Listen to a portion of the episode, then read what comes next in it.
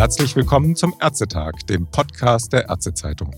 Mein Name ist Hauke Gerloff. Ich bin stellvertretender Chefredakteur. Unser Thema heute ist die Digitalisierung im Gesundheitswesen am Beispiel einer Fachgruppe, nämlich der Dermatologen. Und hierfür begrüße ich Dr. Ralf von Kidrowski am Telefon, den Präsidenten des Berufsverbands Deutscher Dermatologen, BVDD. Hallo, Herr Dr. von Kidrowski. Ja, hallo, Herr Gerloff. Herr Dr. von Kidrowski, die Phobie, die Fortbildungsveranstaltung für Dermatologen in München, liegt hinter uns. Wenn ich mir retrospektiv die Programmhighlights und auch die Videoberichte über die Veranstaltung anschaue, dann könnte man fast den Eindruck gewinnen, dass die Digitalisierung in der Dermatologie zurzeit bei den Themen nicht ganz Prio 1 bei den Hautärztinnen und Hautärzten ist. Würden Sie das bestätigen? Eigentlich ist ja gerade der BVDD gerade sehr aktiv in diesem Feld. Ähm, also ich glaube, grundsätzlich ist unsere Fachgruppe, auch der Berufsverband, nach wie vor in Sachen Digitalisierung sehr weit vorne und auch immer noch sehr aktiv. Das ist bei einem Fortbildungskongress, der ja gerade nicht digital abläuft, sondern Gott sei Dank überwiegend eben in einer Präsenzform, natürlich dann auch nicht automatisch ein ein großes Prio-Thema, denn es ist immer schwierig, in der Analogform dann über Digitalisierung in der Theorie nur zu sprechen. Wir brauchen Digitalisierung Praxis. Mhm. Das haben ja die Ärzte durchaus auch genossen, sich mal wieder direkt zu treffen bei einer solchen Fortbildungsveranstaltung, nicht? Das war deutlich spürbar.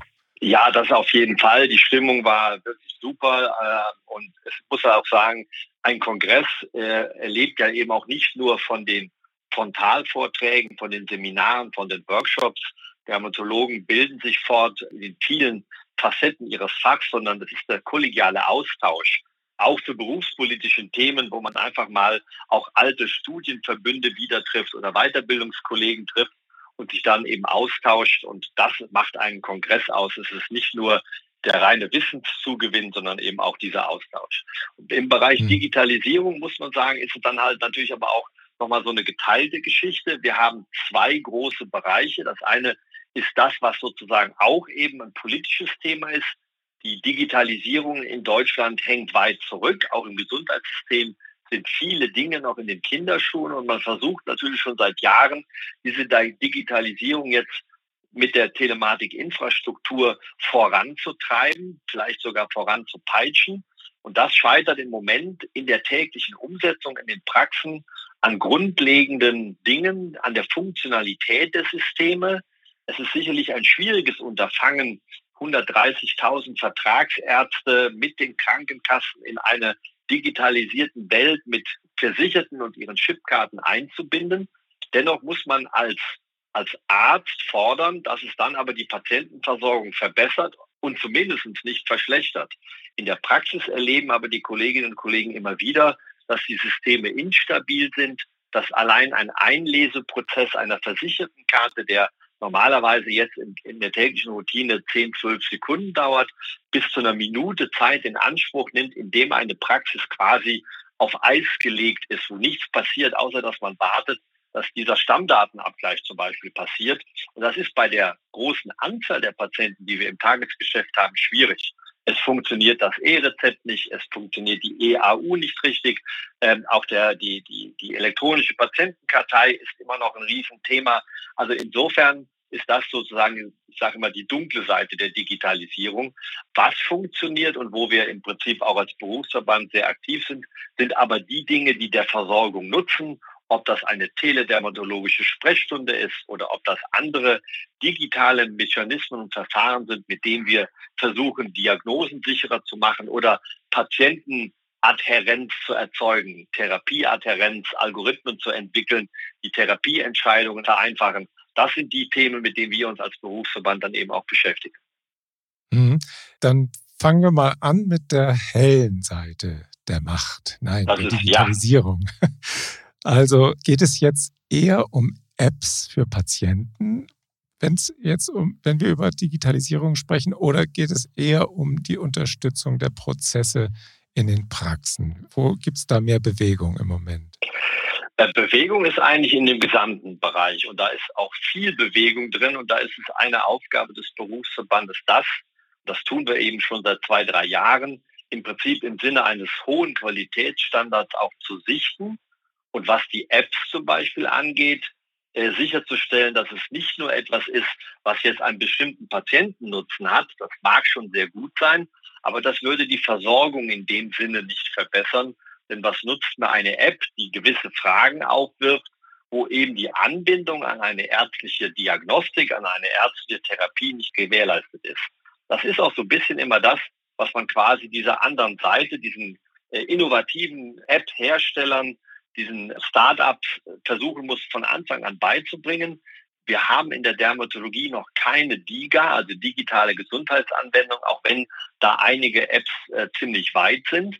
Aber die müssen trotzdem auch verstehen, dass es nicht nur darum geht, Informationen an den Patienten heranzubringen, die ihn dann zum Beispiel über seine Erkrankung, über Verhalten, auch gegebenenfalls über Medikamente aufklärt, sondern es bleiben bei jeder digitalen Anwendung am Ende des Tages immer auch Fragen im persönlichen Arzt-Patienten-Kontakt übrig. Es wird auch nie eine App eine Patientenbehandlung komplett übernehmen können und sollen. Und dann muss mhm. halt eben diese App auch in einen Praxisalltag passen. Es müssen Datenschnittstellen gefunden werden und auch der Arzt muss sozusagen ein Stück weit fast in die Entwicklung einer solchen App eingebunden sein, damit eben auch die arztbezogenen Standpunkte dort berücksichtigt sind, weil sonst ist es tatsächlich eine einseitige Geschichte, die nicht in der Versorgung integrierbar ist. Mhm. Also Aufklärung allein reicht noch nicht. Äh, das habe ich, glaube ich, verstanden. Wenn wir jetzt ein bisschen konkreter werden könnten, haben Sie mal so zwei, drei Beispiele für richtig gelungene Digitalisierungsvorhaben auf dieser hellen Seite? Also was auf jeden Fall äh, tatsächlich in der Versorgung angekommen ist, ist zum Beispiel die digitale Sprechstunde. Also da gibt es verschiedene Unternehmen, da gibt es Online-Doktor, da gibt es Derma2Go. Äh, das heißt, das sind Verfahren, die sozusagen ein Stück weit auch schon in der Triagierung der Patienten äh, eine besondere Rolle spielen, weil wir auf jeden Fall, egal was im Gesundheitssystem passiert, einfach in der, in der Entwicklung der Bevölkerung sehen müssen, dass die Arztzeit immer knapper wird, die Arztressourcen immer dünner. Da spielen viele Dinge eine Rolle, nämlich auch, dass halt eben über Jahre einfach in der Ausbildung zu wenig Studierende äh, gefördert wurden und deswegen auch weniger Fachärzte einfach auf dem Markt sind, gleichzeitig Babyboomer-Jahrgänge einfach dann auch irgendwann in der Rente sind und damit einfach Arztzeit fehlt. Und da kann man im Prinzip natürlich tatsächlich versuchen, die reine Facharztzeit ähm, auf die wirklich wichtigen und kranken Patienten zu reduzieren. Das macht das Gesundheitssystem im Moment nicht. Jeder kann mhm. auf Chipkarte irgendwo hin und seine Zeit beanspruchen, egal wie krank er wirklich ist. Eine solche App kann aber triagieren. Das machen wir zum Beispiel in der direkten Kooperation BVDD und Online-Doktor. Dort kann der Patient mit einem wirklich sehr guten Chatbot-System seine Beschwerden schildern, das, was er in der Praxis auch machen würde, seine, seinen Verlauf darstellen, eine Bebilderung, was ja in der Dermatologie einen gewissen grundsätzlichen Vorteil äh, darstellt, im Prinzip hinzufügen und bekommt dann innerhalb kürzester Zeit eine ärztliche Meinung mit einer Empfehlung. Und da kann ich zum Beispiel im täglichen, in der täglichen Praxis im Prinzip schon sehen, den Patient, den habe ich digital im Prinzip schon komplett abgehandelt, der ist zufrieden, der hat seine Empfehlung und braucht keinen Arzttermin, entlastet damit das Gesundheitssystem, auch mhm. finanziell, weil diese Online-Doktor-Konsultation zahlt er im ersten Moment meistens selber, ist aber trotzdem erschwinglich. Und der andere Patient, wo ich die Dringlichkeit aus dem Fall sehe, der ist für mich in der Eingliederung in meinen Praxisablauf aber ein besonders einfacher Patient, weil ich viele anamnestische Daten, Bild, Bebilderung einfach schon habe. Und so einen Patienten kann ich viel einfacher in eine volle Sprechstunde integrieren, als wenn all diese Dinge vorher vor Ort in der Praxis erst ermittelt werden können. Also so mhm. läuft im Prinzip eine sehr gut funktionierende Triagierung, die also für die Patientenversorgung sehr relevant ist. Und auf der App-Seite zum Beispiel, da gibt es zum Beispiel den, den ähm, Digiderma Startup Kaffee-Gewinner vom letzten Jahr. Das ist ein Startup-Unternehmen, das hat eine, eine Applikation entwickelt mit App, die an der Kleidung getragen als kleine Applikation in der Lage ist, mit den Daten, also dem Hauttyp des Patienten UV-Kontakte, also die UV-Intensität zu messen, um damit seine Hautkrebsbelastung im Endeffekt vorberechnen zu können, ihm zu sagen, ob und wann er mehr Schutz betreiben muss oder wann er letztlich wirklich aus der Sonne raus muss. Und das ist eine Anwendung, die mir als Arzt in der Praxis sagt, hoppala, hier ist jemand, der hat ein hohes UV-Risiko und Hautkrebs ist ja nun heute äh, Tagesgeschäft äh, und zunehmendes Tagesgeschäft in jeder Hautarztpraxis. Wir haben das Riesenfeld des berufsbedingten Hautkrebses mittlerweile. Und für den Patienten ist es tatsächlich eine ganz einfache Applikation, die ihm sagt, hoppala, jetzt geh raus aus der Sonne oder ändere deinen Tagesrhythmus so, dass du das, was du draußen zu erledigen hast, mit dem entsprechenden Sonnenschutz, der auch als Empfehlung eingegeben werden kann und der sich dann aus der Empfehlung aus wiederum auch erhöhen kann, letztlich dann äh, zurechtkommt und direkte ähm, Anweisungen bekommt für das Verhalten äh, am Tageslicht. Das ist eine App, die da wirklich äh, sehr weit vorne ist und die auch sicherlich dann bald Marktreife erhalten wird. Ah ja. Also und äh, diese Empfehlungen, die geben Sie dann als Arzt dem Patienten mit oder holt er sich das dann einfach über die App und gibt dann seinen Hauttyp selber ein und die Mittel, der UV-Schutz, der wird dann auch automatisch ausgeworfen? Also den Hauttyp, da muss man sagen, klar, den, den, den würde ein Patient auch immer genannt bekommen, wenn er bei mir in der Praxis zu einem Hautkrebs-Screening da war. Den kann man aber auch anhand von Typskalen ein Stück weit selbst heute auch im Internet bestimmen, dass da eine grobe Einschätzung, was für ein Hauttyp man ist. Hauttyp 1, der klassisch hellhäutig rothaarige Sommersprossentyp und Hauttyp 6, der Schwarzafrikaner. Dazwischen gibt es dann Graduierungen, aber da wird man halt eben schauen. Die meisten Mitteleuropäer sind ja zwischen Hauttyp 2 und Hauttyp 3.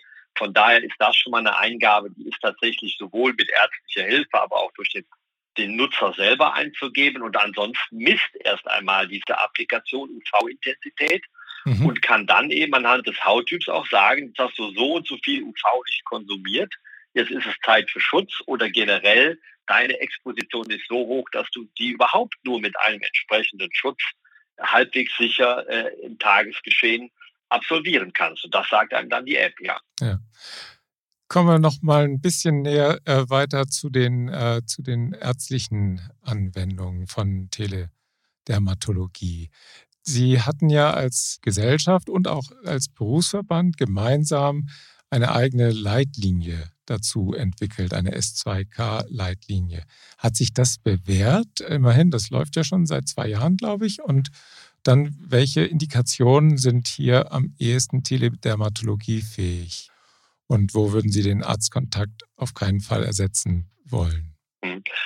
Also tatsächlich ist es natürlich bei all solchen für uns zunächst mal neumodischen, innovativen Verfahren wichtig, dass trotzdem fachärztlicher Grundstandard nach Möglichkeit eben definiert und erreicht wird. Und deswegen haben wir uns tatsächlich weil wir eben ein sehr visuelles Fach sind und lange bevor Teledermatologie im eigentlichen Sinne heute als, als Online-Kontaktsprechstunde stattfindet, hat jeder Hautarzt, auch viele andere Ärzte, immer mal Fotos, E-Mails mit Bilddateien bekommen von Patienten, die über eine solche Form versucht haben, ihr Gesundheitsgeschehen abklären zu lassen oder eine Dringlichkeit in der Terminvergabe zu bewirken.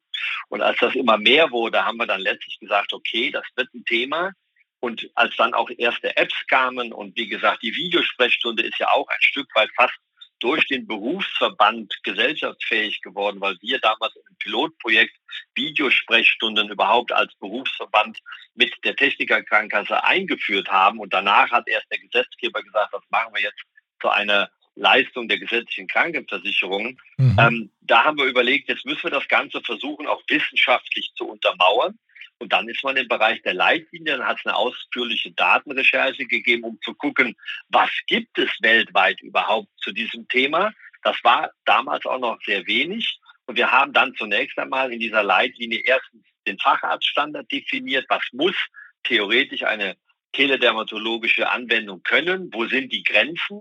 Was gibt es für Verfahren? Auch das musste man ja erstmal definieren, analysieren, damit der Kollege, der die Leitlinie nimmt, weil er sich überlegt, was kann ich hier in meinem Bereich machen, äh, zum Beispiel den Unterschied zwischen Realtime und Store- and Forward-Verfahren kennt. Also habe ich eine direkte Live-Schaltung zum Patienten, wie zum Beispiel bei einer Videosprechstunde oder habe ich eben wie bei Online-Doktor eine Store and Forward. Das heißt, der Patient erstellt eine Anfrage, die ich dann zeitversetzt, wenn ich es in meinen Praxisablauf, in meinen Privatablauf teilweise integrieren kann, dann zu einer ärztlichen Befundung und Beratung kommen kann. Das haben wir definiert. Das ist auch ein ongoing Prozess, wie man so schön sagt, weil äh, das ist jetzt schon, schon zwei Jahre her, muss man sagen. Es tut sich sehr viel, was wir in der aktuellen Leitlinie noch nicht definiert haben, weil es damals noch keine Evidenz und wenig Literatur gab. Was aber sich geändert hat, ist zum Beispiel künstliche Intelligenz in diesem Bereich.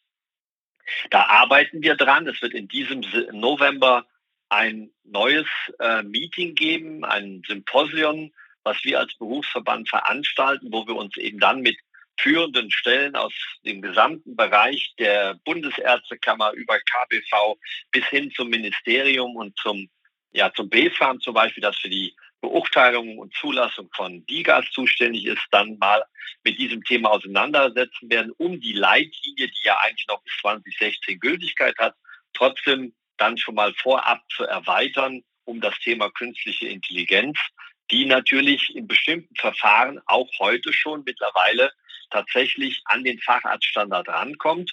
Und wenn wir das jetzt gucken, was geht, was geht nicht, das haben Sie gefragt. Also es geht natürlich die Beurteilung eines Ausschlages in, in, in, der, in der Regel. Das heißt, wenn Sie irgendwo eine Hautveränderung kriegen, also was ganz einfach in der Teledermatologie ist, wenn der Patient eine Nesselsucht hat und da ein Bild von seinem Körper macht, das können Sie mit den heutigen äh, Möglichkeiten von, von Handys im Endeffekt sehr gut abfotografieren sodass eine solche Diagnostik sehr, sehr einfach ist, weil es auch in der Praxis ja eine Blickdiagnostik ist.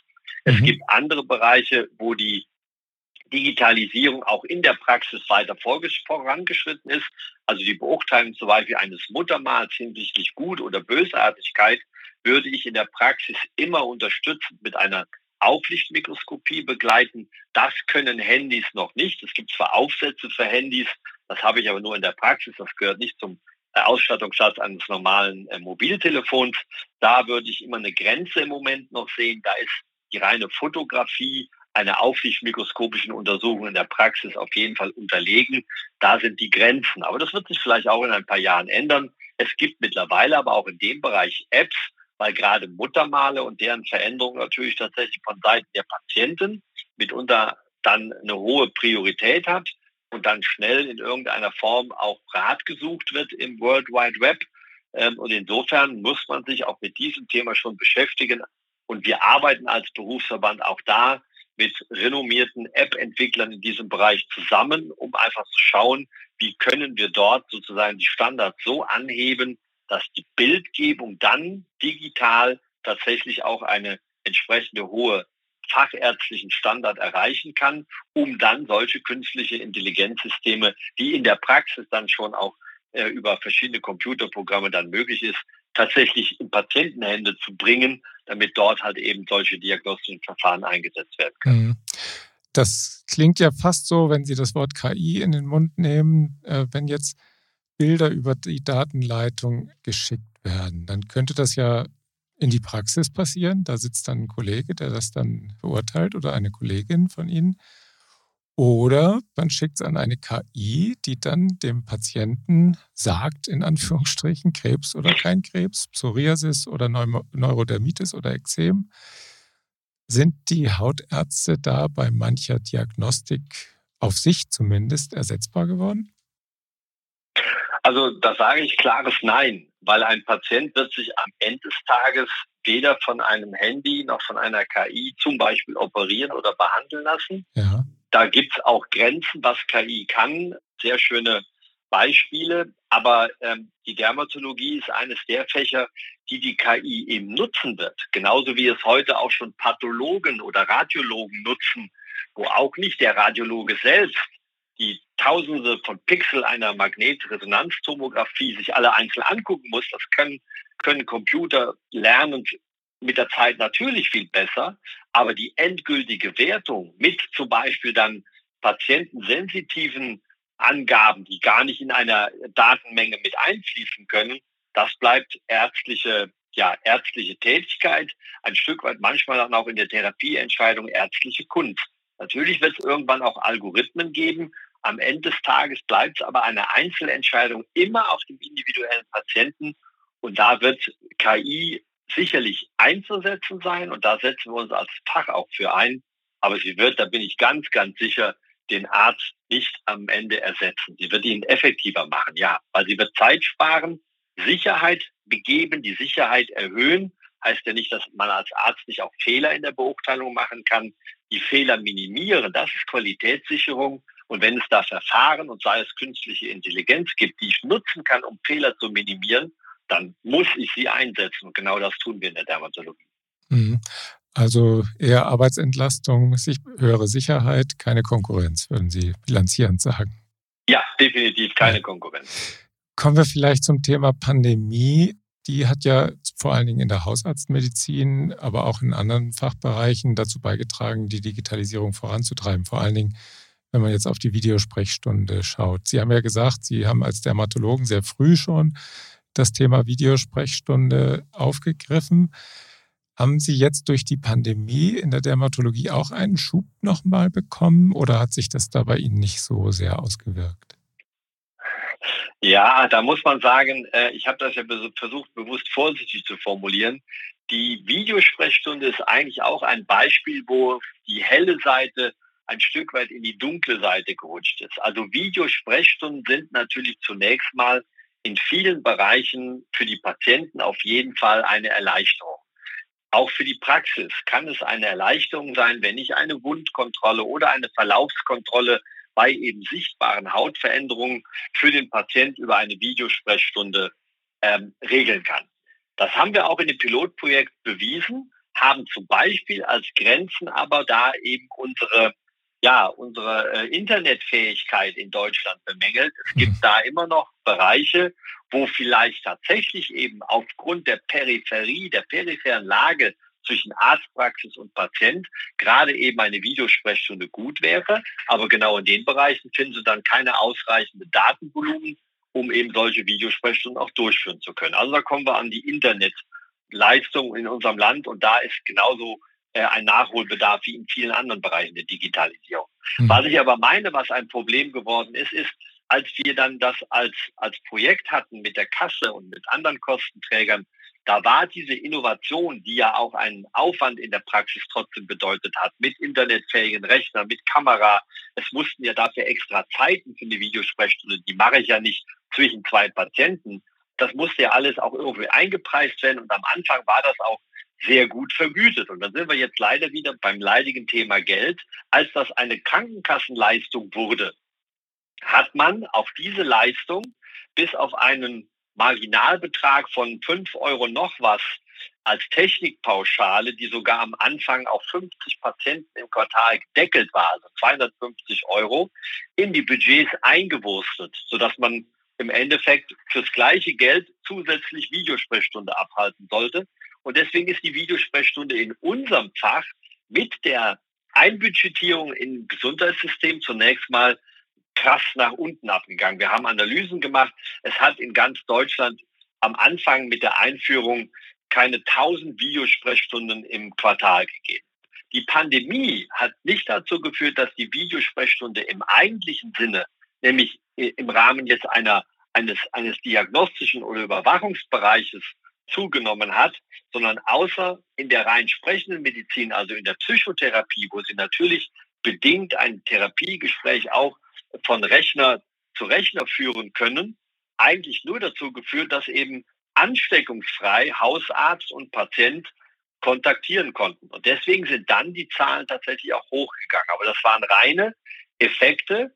Und diese Effekte sind dadurch auch nochmal zusätzlich begünstigt worden, dass man zum einen diese diese wiederum Mengenbegrenzung von 50 im Quartal aufgehoben hat, dass man mhm. jetzt sich dann überlegen konnte, okay, es sind nicht 250 Euro, wenn ich also 100 mache, sind es immerhin 500 Euro.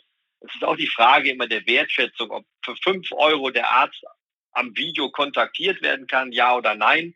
Ich weiß gar nicht, was ich in meiner Ausbildung falsch gemacht habe, dass ich eben in diesem Preissegment überhaupt studieren konnte, keine Ahnung. Aber das hat eben zu dieser Mengenausweitung im Moment geführt, die aus meiner Sicht aber wieder drastisch zurückgehen wird, wenn diese Pandemie mal nicht mehr in diesem Maße, wie sie jetzt im Moment unser Leben beeinflusst, Vorrang hat. Und dann wird die Videosprechstunde, so wie sie dann wieder konzipiert ist, wenn man das wieder auf diese Begrenzung zurückführt, wieder in einer Nischenschublade verschwinden, weil man Innovationen halt eben nicht verramschen kann. Das ist nach wie vor so. Aber diese Idee hat der GKV-Spitzenverband halt bei allen Leistungen, die halt möglichst in das gedeckelte System eingepreist werden und dann ist ja alles auf Chipkarte und kostet uns nichts. Und das ist halt eben dann schon sehr innovationsfeindlich. Das ist es.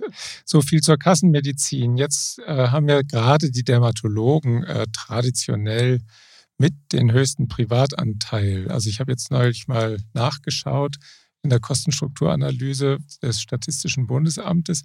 Da sind die Dermatologen sogar gegen den Trend über 50 Prozent Privatanteil gelaufen. Das äh, hat mich ja sehr beeindruckt. Jetzt ist die Frage, wie sieht es denn mit Telederma Igel aus? Wird das für Hautärzte relevant? Denn erstmal gibt es ja den Erlaubnisvorbehalt beim EBM. Also innovative Leistungen wären ja dann fast immer erstmal Igel, oder? In aller Regel ja. Also bis eine solche Leistung im Prinzip äh, dann gesetzliche Leistung wird, kann es schon dauern. Wir vom Berufsverband sind auch extrem vorsichtig, wenn es darum geht, tatsächlich Sachen in den gesetzlichen Katalog einzugliedern, weil wir ja eigentlich jetzt gerade auch an der Videosprechstunde erlebt haben, dass das total nach hinten losgeht, dass das dann, wie gesagt, in den allgemeinen Vergütungs-EBM-Sumpf versinken tut. Äh, die Frage ist, warum ist der Anteil der Privatpatienten so hoch? Das hat natürlich mehrere Gründe. Und ich sehe das als Berufsverbandsvorsitzender auch sehr kritisch. Wir können uns als Fach vielleicht, als betriebswirtschaftlich ja auch orientiertes Fach, wir müssen ja Praxen führen, wir bekommen ja nicht wie Krankenhäuser öffentliche Gelder. Und dann muss man schon sagen, ist der hohe Privatanteil zum einen bedingt, weil es eine ganze Reihe an kosmetisch-ästhetischen Leistungen in unserem Fach gibt, Dermatologie, die einfach immer eine Wunschleistung, eine Igelleistung sein werden. Da ist in der Bevölkerung ein hoher Bedarf. Keiner möchte alt werden oder wenn schon alt werden, dann zumindest nicht alt aussehen. Und da ist natürlich der Dermatologe, der Facharzt für die Haut, auch für die Ästhetik. Und deswegen ist das schon mal ein großer Anteil extrabudgetärer Privatleistungen. Keine Frage. Dann, das genügt nicht den, das genügt einfach nicht den Kriterien ausreichend zweckmäßig zweckmäßig vielleicht schon, aber ausreichend und wirtschaftlich. Ja, ne, ne, ja nein, drin, nein, das, nee, und das kritisiere ich auch gar nicht. Also das sind persönliche, wirklich auch Wunschleistungen, die dürfen nicht genau. durch die Solidargemeinschaft gedeckt werden. Das ist nicht die Kritik. Es ist nur die Kritik, dass es tatsächlich in unserem Fach fast schon notwendig ist, über diese Privatleistungen die gesetzliche Krankenkasse mit quer zu subventionieren, weil sie müssen halt eben als Hautarzt eine Praxis irgendwo auch betriebswirtschaftlich führen. Da bleiben Mietkosten. Wenn Herr Lauterbach von den hohen Energiekosten der Krankenhäuser gesprochen hat, dann muss man ihn fragen, ob er der Meinung ist, dass die 130.000 Arztpraxen in Deutschland den Strom umsonst kriegen und die Gehälter der Angestellten eben auch keine Steigerung brauchen, weil die alle andere Inflationskosten im Moment haben. Also von daher ist das schon schwierig. Und wir haben halt eben, das hört sich jetzt für manche Patienten nicht glaubhaft an, aber wir haben halt eben ein Quartalsbudget von 17 bis 18 Euro pro Patient. Und da muss sich eben auch kein Patient wundern, dass eine Hautarztpraxis einen derartigen Patientendurchlauf hat, weil wenn Sie nicht die Menge mal 15, 16, 17 Euro haben, dann haben Sie auch kein Gesamtvolumen. Also Sie müssen Ihr Budget erfüllen. Deswegen läuft man ein Stück weit, ohne dass man das ärztlich will, in einem Hamsterrad, muss auf Menge, nicht auf, auf Krankheiten schauen. Und das ist eben das Problem in unserem Gesundheitssystem.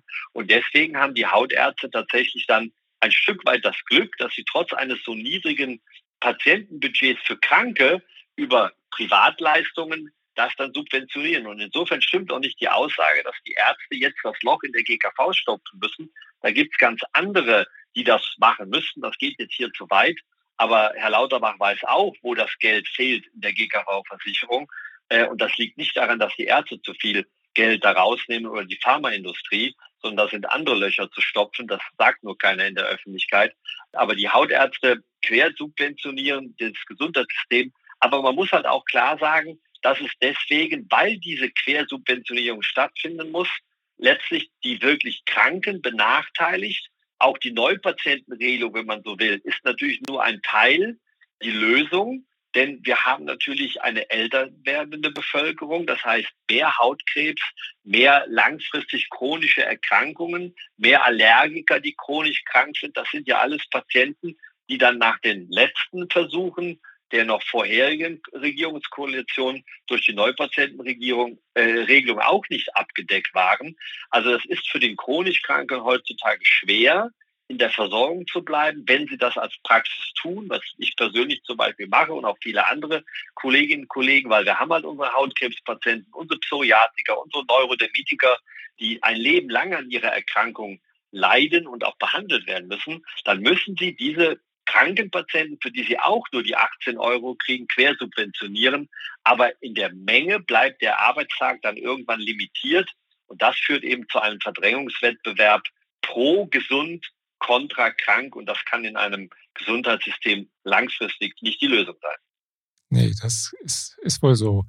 Wenn ich nochmal trotzdem äh, kurz auf diese Derma-Igel, diese Telederma-Igel zurückkommen darf. Gibt es da welche, die interessant sind, äh, die für Patienten einen guten Dienst erweisen, aber für Ärzte dann auch vielleicht lukrativ? Also im Moment wäre das ja tatsächlich in manchen Arztpraxen eben die Videosprechstunde, weil sie eben tatsächlich in, in der, in, im EBM versenkt wurde, ist es in vielen Praxen so, dass sie Videosprechstunde als Patient nur als Wunschleistung kriegen. Dann zahlt er diese 15, 20 Euro selber, spart aber viel Zeit, Sprit und Parkplatzsuche. Das nutzen Patienten.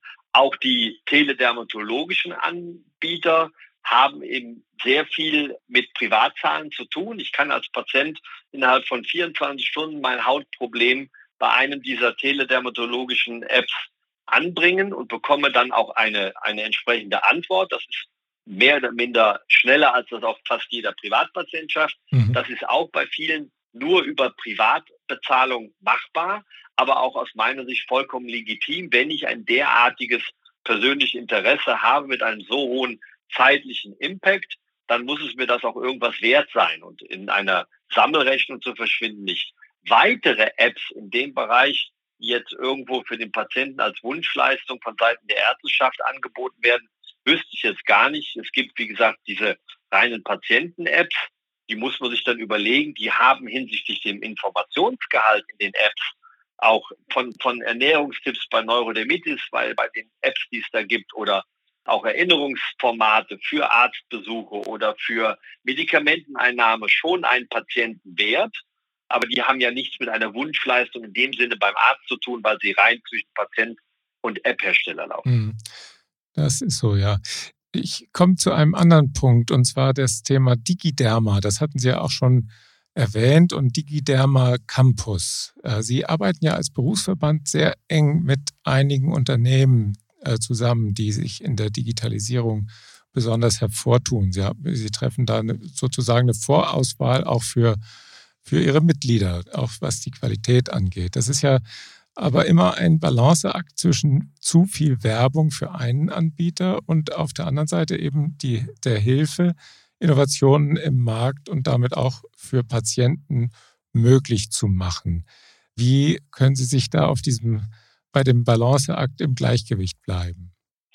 Ja, also das ist sicherlich tatsächlich eine Herausforderung. Wir glauben aber, dass wir das durch eine tatsächlich eine Stufenanordnung auch äh, entsprechend hinkriegen. Also eine direkte Kooperation haben wir als Berufsverband nur mit Online-Doktor. Das ist eine direkte, klares Commitment. Da haben wir die Landschaft geprüft, die Angebote geprüft und sind zu dem Schluss gekommen, dass das im Bereich der Teledermatologie und zwar vor allen Dingen vor dem Hintergrund, dass es dort eine Auswahl seitens des Patienten hinsichtlich des Arztes gibt. Also nicht eine Frage, die ich in ein solches Programm reinstecke und dann von einer anonymen Ärztegruppe eine Antwort, sondern bei Online-Doktor, und das war das entscheidende Kriterium, sucht der Patient sich einen Arzt in der Regel aus der Region und hat damit genau das, was ich am Anfang gefordert habe, nämlich die Anbindung an die Versorgung. Mhm. Wenn ich ein Problem habe und das muss zum Arzt, dann ist das eigentlich die ge gelebte Realität, dass eben der beratende Arzt, der über Online-Doktor kontaktiert wurde, den Patienten auch kurzfristig sieht. Dann macht dieses Sinn. Das ist die, die, die ganz stringente, direkte Kooperation des Verbandes. Was Sie angesprochen haben, ist als nächstes das Digiderma Campus. Das ist eine Ebene, die liegt da eindeutig drunter. Dort sind wir offen, gesprächsoffen für die, für die vielen App-Entwickler, die auf dem Markt sind. Wir haben das gestartet mit dem sogenannten Digiderma Startup Café, wo wir einen Pitch gemacht haben zwischen Industrie, Krankenkassen und solchen digi-affinen Startups. Und da haben sich verschiedenste gemeldet und die haben wir jetzt in ein sogenanntes Campus, also ein, ein, ein Feld sozusagen aufgenommen und bleiben einfach im Austausch. Wir hören, was bei denen sich entwickelt. Gleichzeitig äh, haben die die Möglichkeit, von uns auf Anfrage Beratung zu kriegen, was wir von dieser oder jener Applikation erhalten. Und das Ganze findet dann jetzt in diesem Jahr im sogenannten Digi-Derma Marketplace die nächste Ebene. Und dann kommt auch im Prinzip die Neutralität wieder noch besser zur Geltung. Dort werden wir also die, die, die Start-ups mit den Firmen, mit, mit, mit Pharmaunternehmen, die letztlich dann auch dort äh, finanziell sich engagieren können, weil ja alle Pharmaunternehmen in solchen Programmen teilweise schon selbst aktiv sind und aber auch der Nutzergruppe, also unseren Kolleginnen und Kollegen aus dem Berufsverbandes, die werden in dieser Messe, in diesem Marketplace dann zusammengeführt und können einfach den offenen Austausch, den offenen Dialog führen. Da legt sich der Berufsverband gar nicht fest. Wir brauchen da gar keine Balance halten, weil das alles keine direkten Kooperationen sind, sondern wir wollen den Markt beobachten, den Markt für die Patienten, aber auch für die Ärzte sichten und da, wo es dann Sinn macht, können sich Kooperationen ergeben, die dann halt eben aus unserer Sicht den Facharztstandard wahren müssen, für den Arzt in der Praxis Versorgung verbessern und den, für den Patienten in der Peripherie Versorgung sichern und neu darstellen und definieren. Und das ist eben dann dieses Konzept, das wir im Moment in unserer Digitalstrategie verfolgen. Die Kooperation ist das eine. Da gibt es nur eine, ein Unternehmen, mit dem wir das machen. Aber der Markt ist schnelllebig, der ist innovativ, es kommen tagtäglich Anfragen und denen wollen wir uns einfach nicht grundsätzlich verschließen, sondern mitdiskutieren, weil wir nach wie vor als Verband der Meinung sind, dass Digitalisierung auch in der Patientenversorgung in der ein oder anderen Art die Zukunft sein wird oder die schon, schon Gegenwart ist und in der Zukunft noch stärker mit eingefügt werden muss, weil eben Arztzeit weniger wird, Patienten werden älter und da muss es Systeme geben, die sozusagen dort sinnvolle Synergien schaffen. Gut, Herr Dr. von Kidrowski, jetzt so viel vielleicht zur hellen Seite der Digitalisierung. Jetzt kommen wir zur dunklen Seite der Macht, wenn man so will, nämlich die angeordnete Digitalisierung.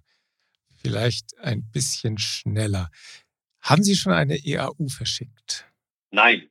Tatsächlich noch nicht. Habe ich noch nicht. Hat nicht funktioniert oder haben Sie es noch nicht versucht? Nee, ganz einfach. Äh, der Berufsverband hat, seit das sozusagen als im Gesetz angeordnet wurde, eigentlich immer davor gewarnt oder zumindest äh, doch, nein, davor gewarnt, sich der Telematikinfrastruktur in diesem Stadium anzuschließen. Jetzt sind wir fünf Jahre weiter und erleben gerade die Riesendiskussion, dass alles das, was von den Praxen dort an Technik, an Konnektoren und Kartenlesegeräten angeschafft werden muss, plötzlich nicht mehr funktioniert, weil veraltet.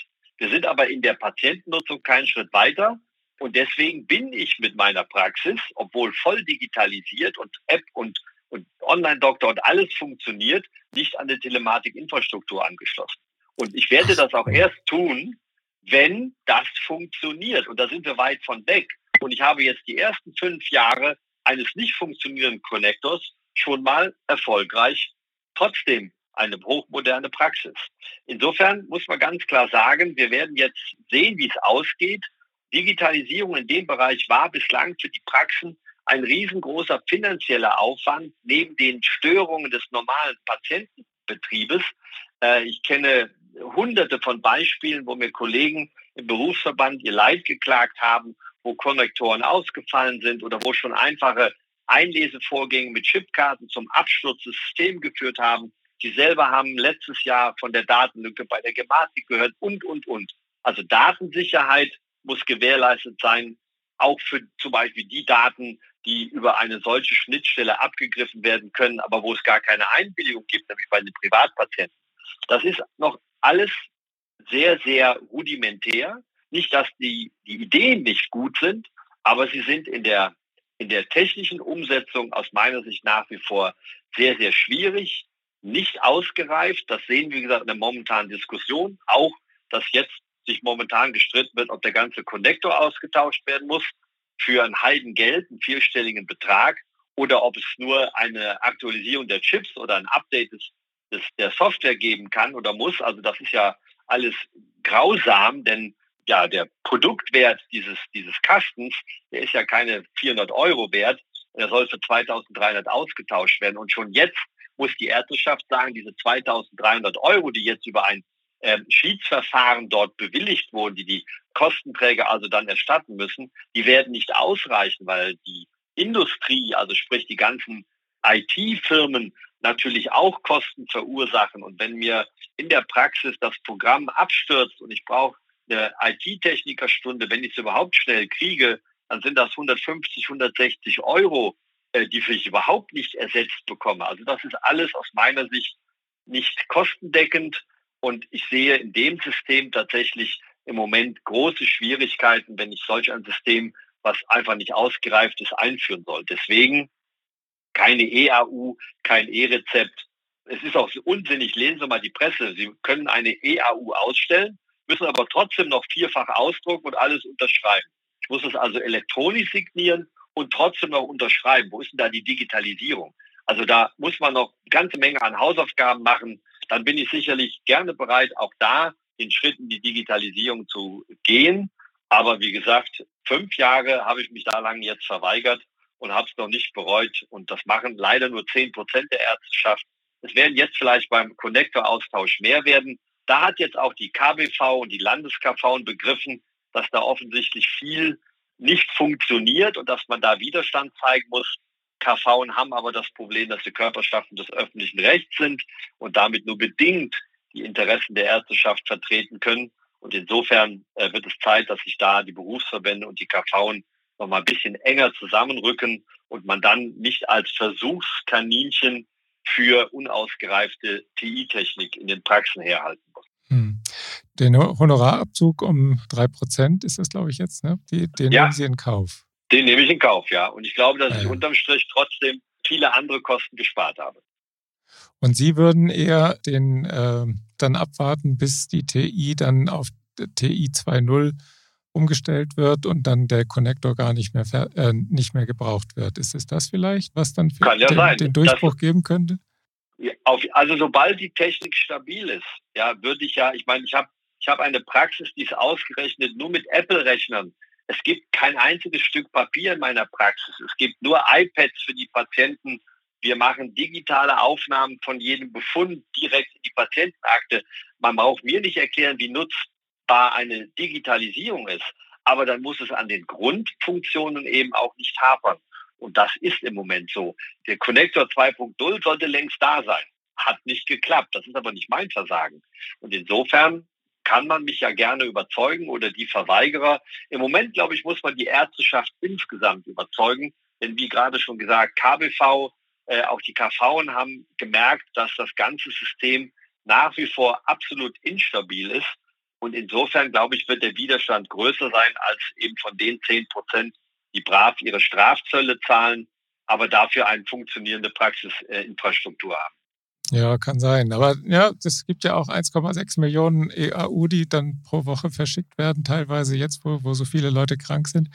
Das kann ja nicht irgendwie alles gar nicht funktionieren. Ne? Das, so manches äh, scheint doch langsam in, in den Alltag hineinzukommen, wo es eben funktioniert. Abgesehen davon, dass es dann doch noch nicht ganz digitalisiert ist, der äh, mhm. Prozess, das ist natürlich klar. Ja. Aber es kommt voran, könnte man sagen. Und das Gut. ist vielleicht dann auch die mhm. Abschlussfrage für, für Sie. Wir haben jetzt, wir haben ja über die helle und die dunkle Seite der Digitalisierung gesprochen. Wenn Sie hier die offizielle Digitalisierung, also die dunkle Seite der Digitalisierung über die TI auf der einen Seite sehen und neue Anwendungen und Leistungen für Patienten auf der anderen Seite. Wie müsste aus Ihrer Sicht eine erfolgreiche Digitalisierung im Gesundheitswesen insgesamt aussehen? Naja, ich will ja nicht sagen, dass alles, was die Gematik macht, falsch ist. Ähm, Im Gegenteil, wenn Sie mit den, mit den Entscheidern da sprechen, dann sind die Ideen ja alle äh, wirklich gut und wir müssten ein Stück weit auch da in Deutschland weniger kompliziert sein, das Thema Patientenakte. Ja, natürlich wäre es sinnvoll, wenn ich von einem neuen Patient auf seiner Versichertenkarte äh, im Endeffekt lesen könnte, was hat er an, an Dauermedikation, wenn ich selber hochkomplexe Biologika-Medikamente äh, einsetze und ich brauche nicht nach irgendwelchen Befunden nachfragen, die er leider dann doch vergessen hat, wenn ich die auf seiner Patientenkarte, seiner elektronischen Patientenkarte einlesen könnte. Alles gut. Das ist gar keine Frage. Aber da gibt es dann eben den Datenschutz und, und, und. Ich glaube, ähm, es müsste einfach erstens nicht mit Zwang eingeführt werden. Zweitens müsste es ausgereift eingeführt werden, definitiv. Und da sieht man, wie gesagt, ja auch am E-Rezept, auch das ist komplett gescheitert. Jetzt loben Sie sich schon, dass Sie 60.000 E-Rezepte erfolgreich gemacht haben. 60.000, das ist ja im Vergleich, was normalerweise tagtäglich äh, deutschlandweit an Rezepten rausgegeben wird, ja, tatsächlich eben eine, eine verschwindend kleine Menge. Und insofern ist das noch nicht die Praxistauglichkeit. Aber wie gesagt, ich bin überhaupt nicht gegen Digitalisierung. Wenn sie funktioniert und wenn sie die Abläufe verändert und wenn sie eben der Versorgung dient und nicht den Stammdatenabgleich einer Krankenkasse, der mich persönlich jetzt gar nichts interessiert, sondern aber meinen Praxisablauf verlangsamt. Wenn das alles stimmt, dann ist das überhaupt nicht, nicht, nicht schlimm. Dann ist Digitalisierung ja sowieso schon längst da. Und ich halte es ja auch für wichtig und wir hängen hinten dran. Das ist keine Frage. Aber wir werden mit Zwang und unausgereiften und nicht funktionierenden Produkten die Digitalisierung auch nicht vorwärts bringen, sondern wir werden sie eher nur noch weiter verlangsamen und verkomplizieren. Vielen Dank, Herr Dr. von Kidrowski, für dieses interessante Gespräch. Die Digitalisierung, die wird sich nicht unbedingt von unserem Gespräch beeinflussen lassen, aber es war ein interessanter Ausschnitt zu sehen, wie es denn bei den Dermatologen läuft und gerade auch diesen Unterschied zu sehen, dass man eben sich dieser offiziellen Digitalisierung durchaus verweigern kann oder zumindest sehr skeptisch und aus der Entfernung zuguckt und trotzdem eben ganz moderne Anwendungen dann auch in der Praxis voranbringt, das finde ich sehr spannend. Alles Gute für Sie und äh, mal sehen, wie es dann weitergeht mit der Digitalisierung. Ja, vielen Dank, Herr Gerlach. Und auch vielen Dank fürs Zuhören und für die Geduld. Bis zum nächsten Ärztetag. Tschüss.